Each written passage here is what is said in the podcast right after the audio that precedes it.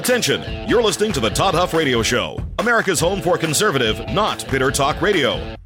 Be advised that the content of this program has been documented to prevent and even cure liberalism, and listening may cause you to lean to the right.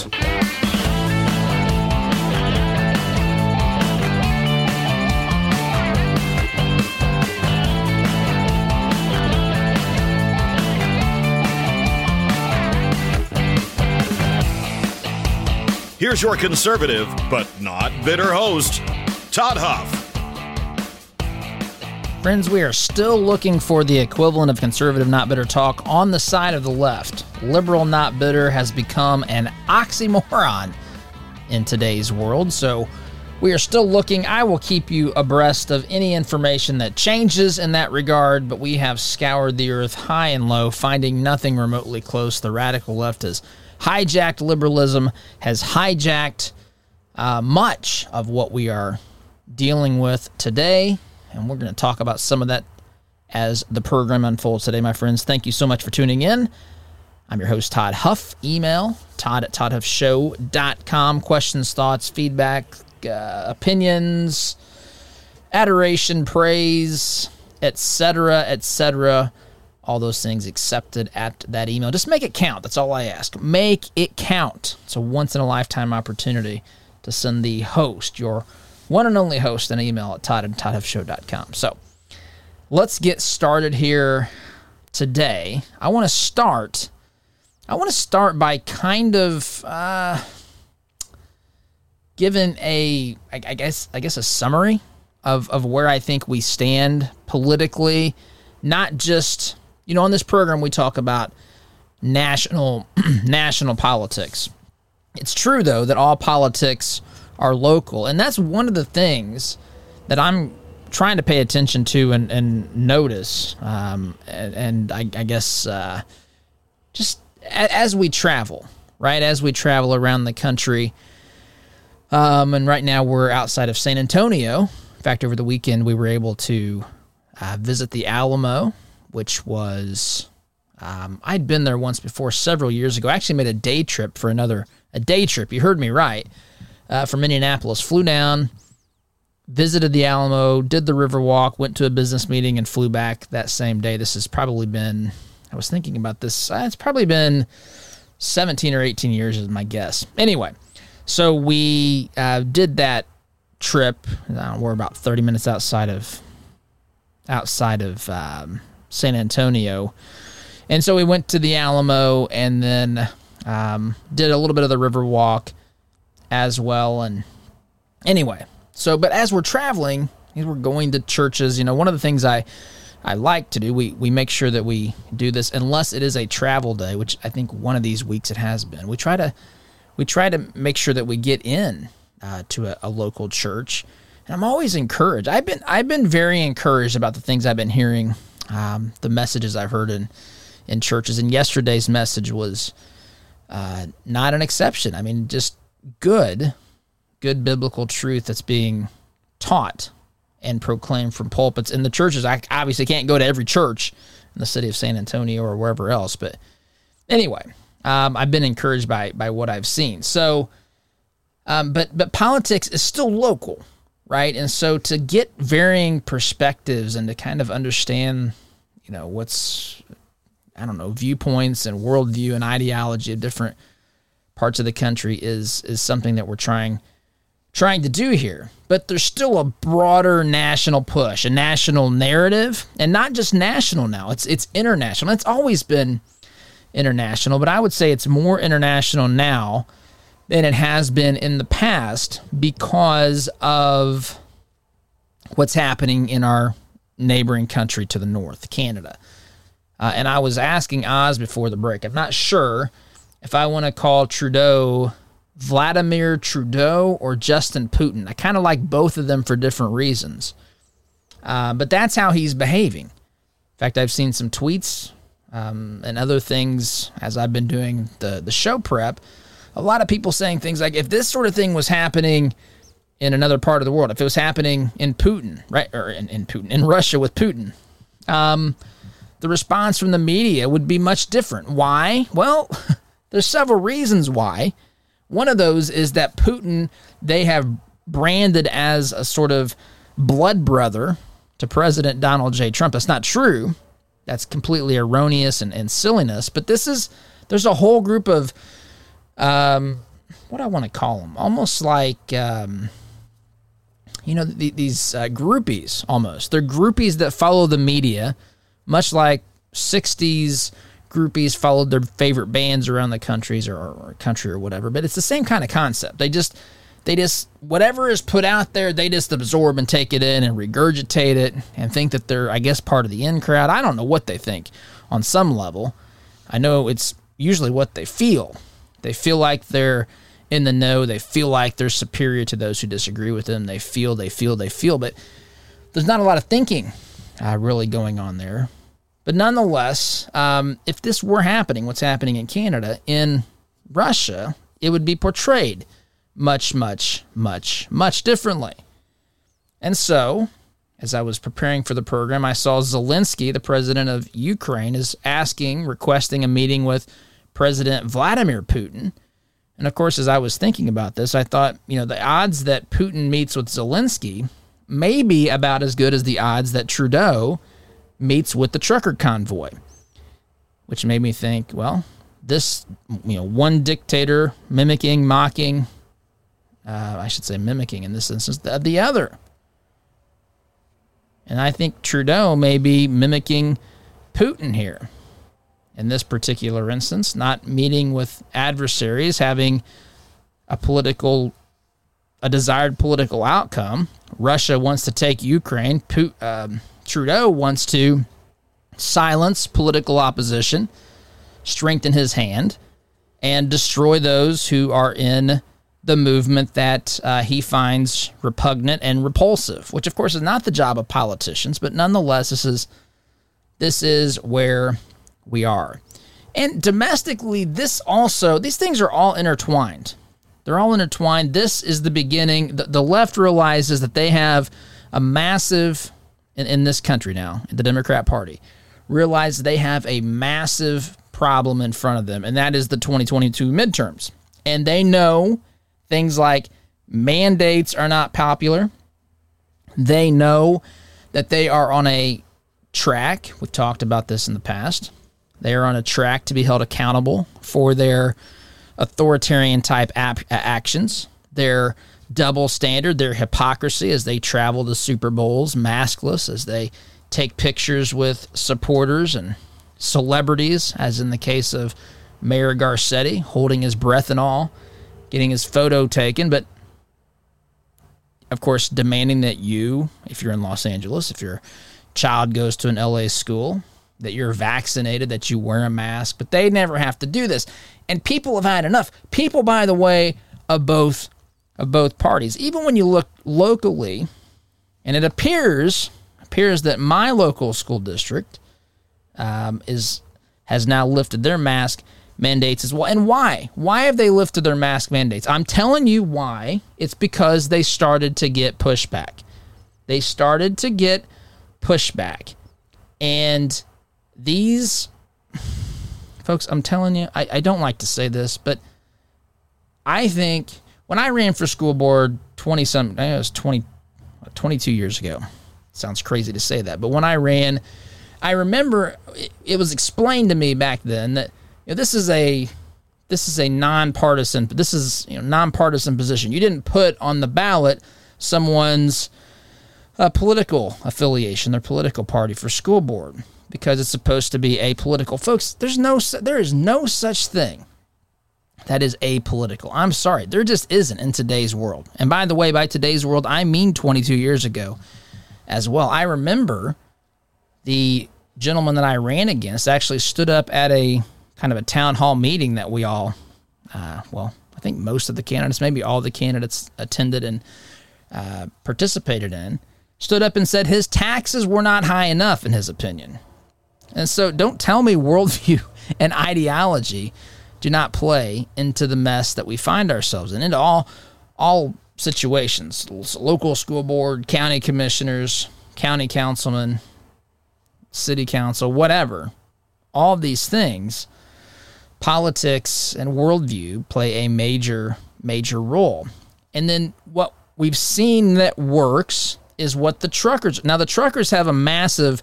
They're dealing with the federal government of Canada, who is throwing all of its resources behind silencing, breaking up, arresting, taking financial... What, the, taking bank accounts, seizing money, folks.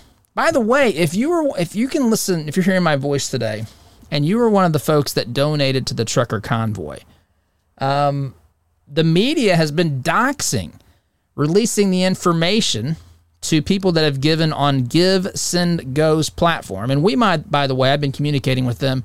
We might have one of the founders of GiveSendGo on this program. Let me know if you'd like me to do that. And I've I've been communicating with them, and that may be something that we do. But anyway. The they were hacked, and now information on the donors that have given to this campaign has been has been released. And we literally have people, the media, looking into to folks who have donated forty dollars. I'm not even joking. I've seen forwarded emails to journalists.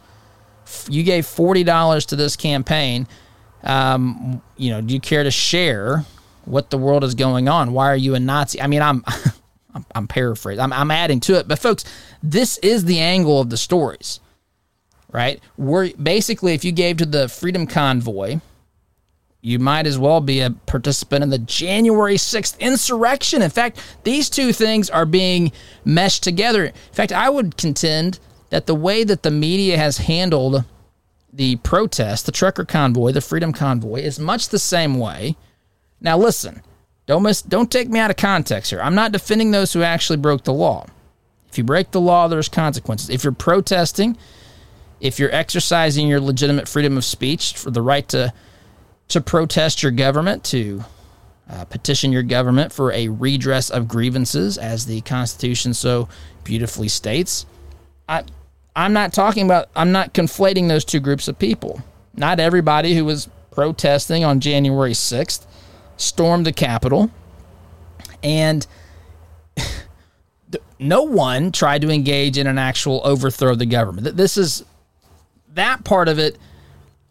There's phases to this, right? There's a difference between the peaceful protesters and the folks who stormed the Capitol, broke those that actually broke the law, not those that were ushered in by police, which there's video of. I mean, that, that's a whole thing in and of itself. I don't want to get into that at the moment, January sixth, but so you have the peaceful protesters, you had the people who went into the Capitol, those that did things that truly broke the law.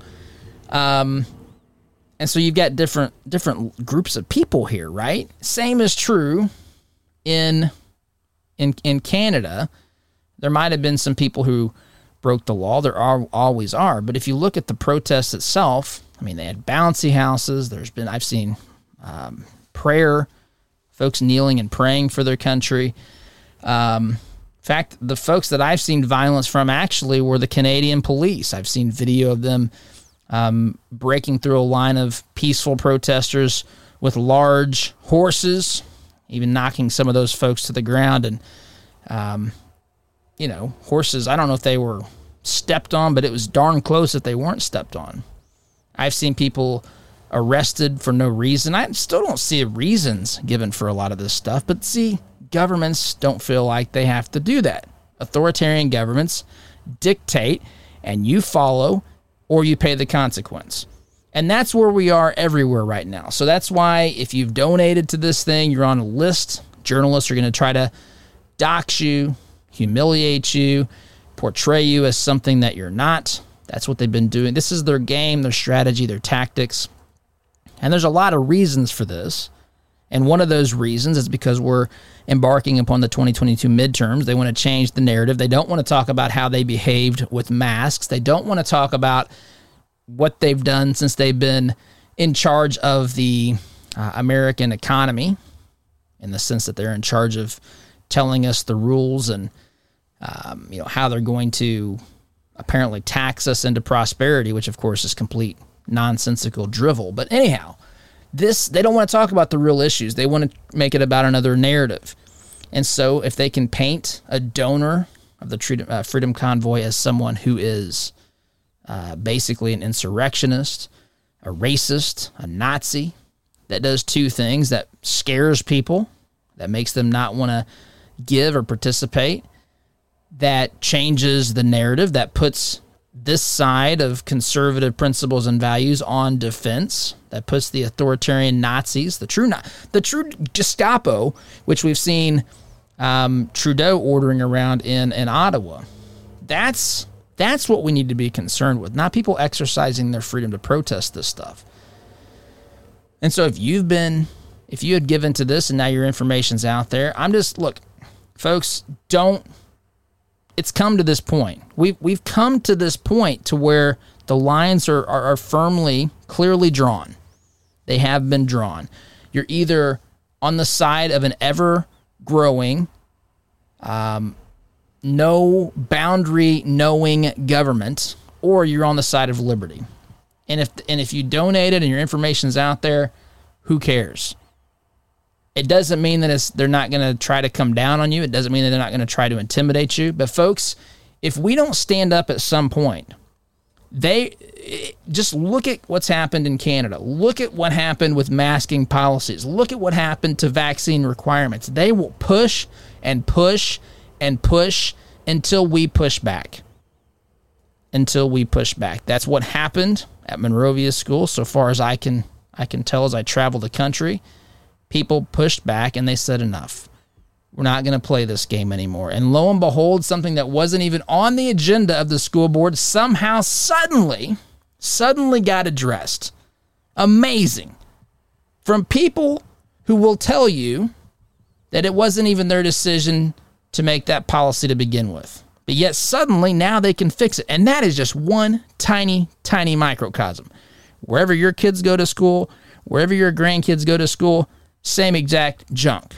Whatever city is closest to you that's being governed by a radical leftist mayor, the same is happening right there as well. Whether you're in the United States, if you're one of my brothers and sisters live uh, that, that love freedom around this this this world, around the globe, whatever country you're in, um, these power-hungry, authoritarian types, the types that believe in dictates and edicts, not in the liberty and choices and free will of their people, whether it's Justin Putin, whether it's Joseph R. Biden, Kamala Harris, whether it's in New Zealand or Australia, take your pick.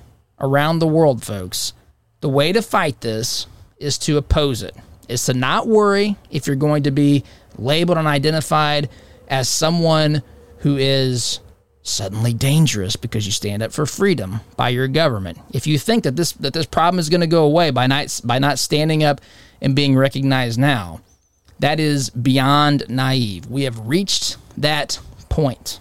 So whether they're doxing us for giving to the Freedom Convoy, trying to intimidate us, trying to take down our bank accounts, trying to take away our ability to transfer money to those that we are supporting, whatever the case may be, trying to make it impossible for those who want to see President Trump run again, those individuals that want to make it possible for him to even be a candidate again. If we think that suddenly saying, all right, all right, let's, we'll accept all those terms. If we think that that is going to make this next round of this fight any better, we are living in the world of delusion, my friends. And I am long in this segment. Quick timeout. Come back and talk about so much more. I get so much. Always on a Monday, there's a lot that I want to talk about. So, um, quick timeout. Be back here, my friends, in mere moments.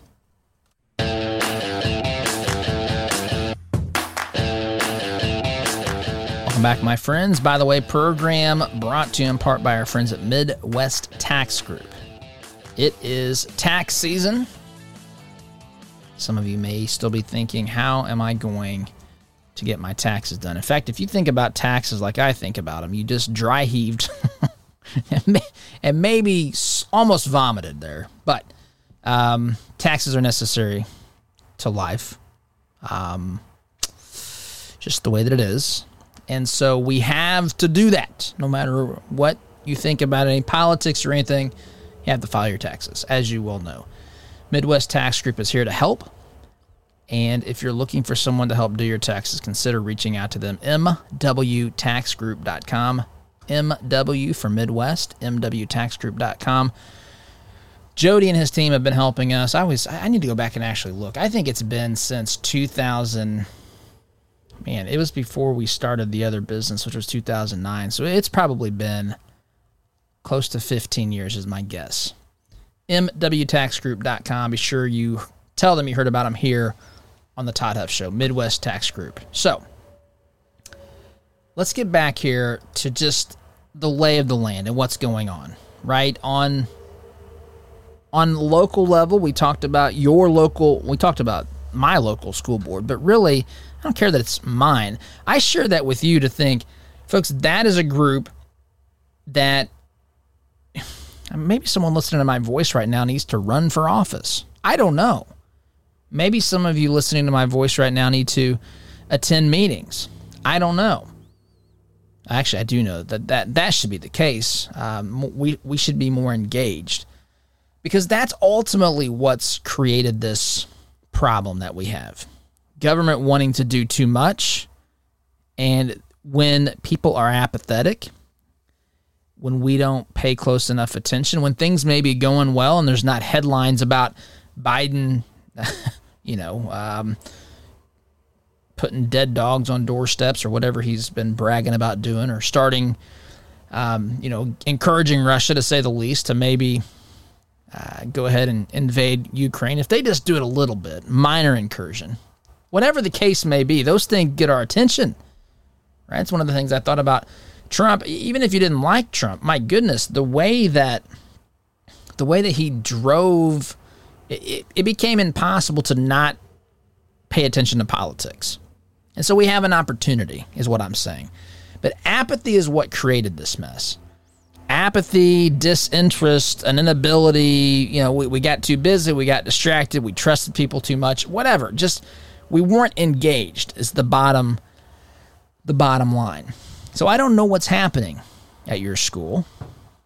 I, I don't. I I know, statistically speaking, that there are teachers that um, are really good. There are teachers that are really looking for ways to... I, I just don't know how else to say that. It's just, it's it's true, folks. They get their, I don't know if you're familiar, if you follow the N E A much. When I was a school board member, I got to see firsthand some of the stuff that the N E A was, you know, pushing on the teachers, and through the teachers union arm was, you know, trying to implement at local school districts around, or well, around the country, around the state in particular of Indiana. I saw all that stuff up close and and personal, and it's not is not good stuff. I'm just I'm just telling you, it just it just isn't. These are folks that you that they want Democrats elected, and not even like the Joe Manchin type of Democrats. No, they they want radicals, folks. The folks that run these groups are radicals, and so the point is, even if you have teachers that are reasonably good, you know, people with common sense, you know, some of them, some of them can be led to do some things that just don't, uh, I don't know, they get disconnected, or they they buy into some of the rationale and, and reasoning given them by the N E A, the National what Education Association, I guess. It's, it's not a group of well-meaning, constitutionally conservative folks. I mean, these are these are... A lot of radical ideas come out of these places. In fact, I'll share a quick story. I may have shared it on here before. I remember, just, this is not, please don't misunderstand me. I am not applying this to any group of, of people completely. This is not my point. Um, I'm going to share a quick anecdote um, about my experience when I was a, in college. We did a... a program, a class, I guess you could, you should say, that was for political science majors. I was a political science major, and um, an education major, secondary or, you know, elementary education majors, I think is what it was. So it was, it was people that were wanting to be teachers and people that were wanting to have something to do, you know, politics or what have you. And the idea was a pretty good idea, I thought, which was let's have people who want to be involved in, you know, government policy or ideas in the political debate also be in a, in, in a room with, with students. We, we had basically a, a group of students at an I P S school for a semester that we would go maybe once or I think it was once. It could have been twice a week, but I think it was once. And the idea is teachers got to see the the thinking behind policies and so forth, and people who might be involved in making policies or engaging in the political discourse got to see firsthand what it was like for, for teachers, right? Some of the things they were being taught and things that they were doing and so forth. And there was this, a girl in my class, very, I mean, an intelligent girl, good-hearted young lady. And I remember one day we were having a group uh, a group discussion on an issue.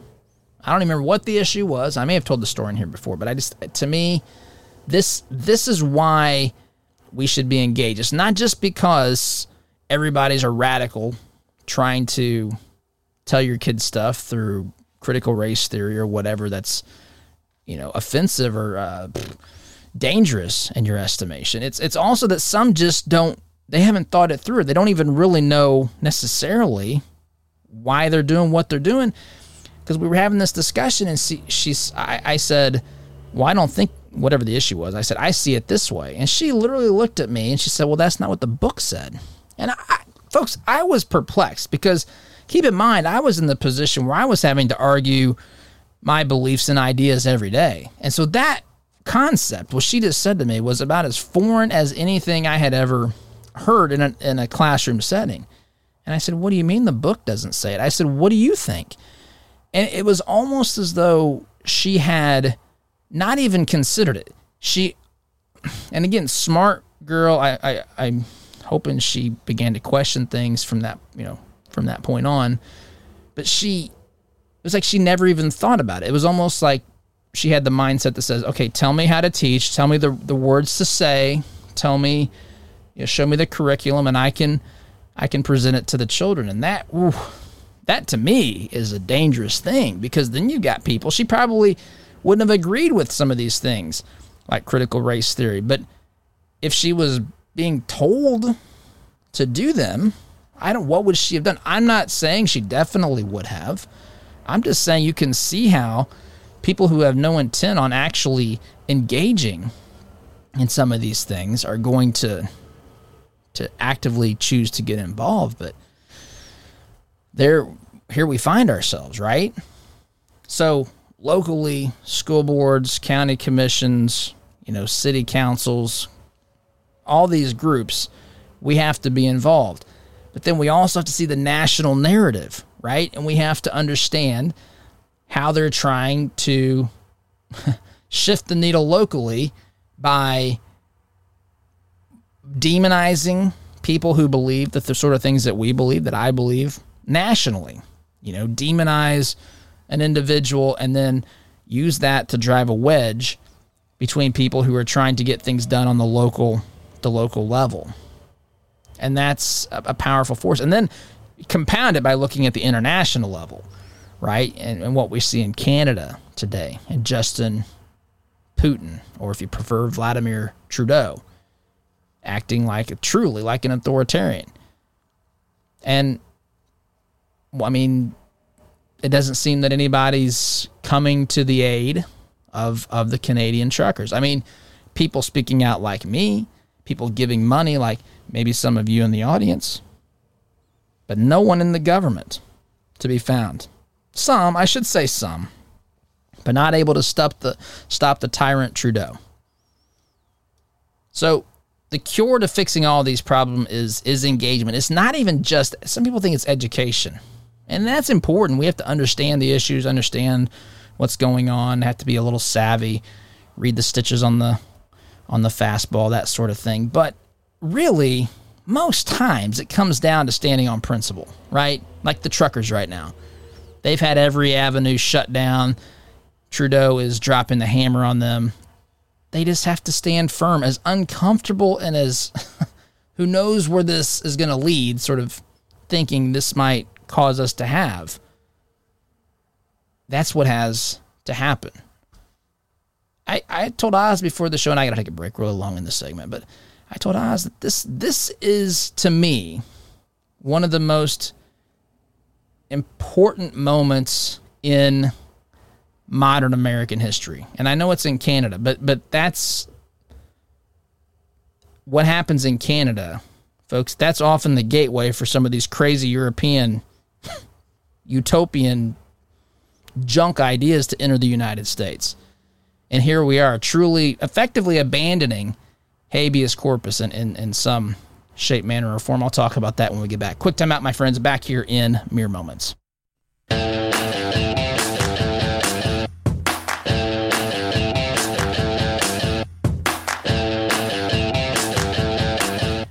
Welcome back, my friends. Before the break, and I don't have a lot of time, I'm off I'm off because I've been long-winded. I made a comment um, about habeas corpus being under assault. It's not just technically um, habeas corpus, which is effectively a safeguard built into well, common law, uh, the Western civilization.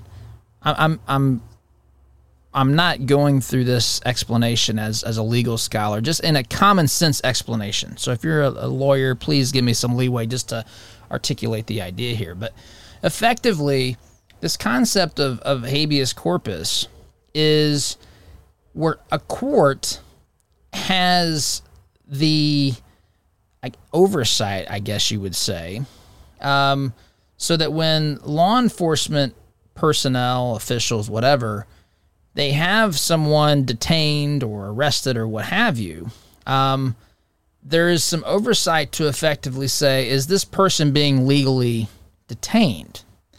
And so I'm using that in a broader sense to say the concept um, that says there, there's a series of, of policies, a, a series, a, a series of, oh, steps, safeguards that are in place, right, that allow us, that, that are designed to protect people and their liberty. And those are quite literally under assault. For example, the founders did not like the notion that you could, uh, and rightfully so, lovers of liberty would like this as well. You, you can't, you can't, if something is not illegal today, and someone in the government says, I don't like that someone's doing this, um, you can't make it illegal. You, I, the government can, you know, make it illegal from that moment forward, or once the law is being being enacted. But you can't go back in time and say, now that we made this illegal, we're going to go arrest people that were doing it before it was illegal. That's just not that's that defies defies common sense. But yet, that's the way that this is being dealt with, that, that these protesters are being dealt with.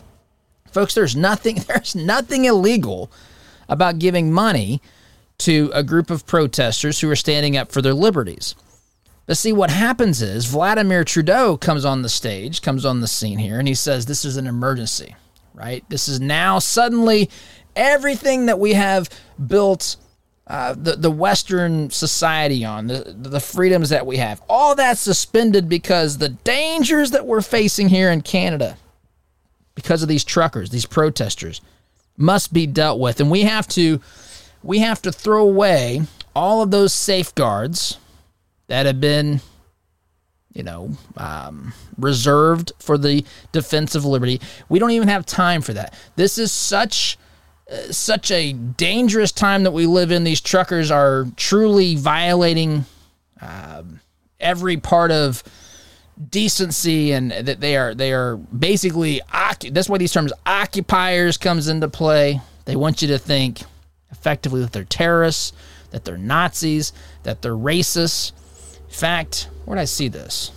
Um, a Washington Post columnist called the free, uh, Freedom Convoy White, uh, a white supremacist group. What in the world? They, the, freedom's a white supremacist. What in the world are these idiots talking about? It is beyond idiotic to me, the stuff that we've got to put up with here.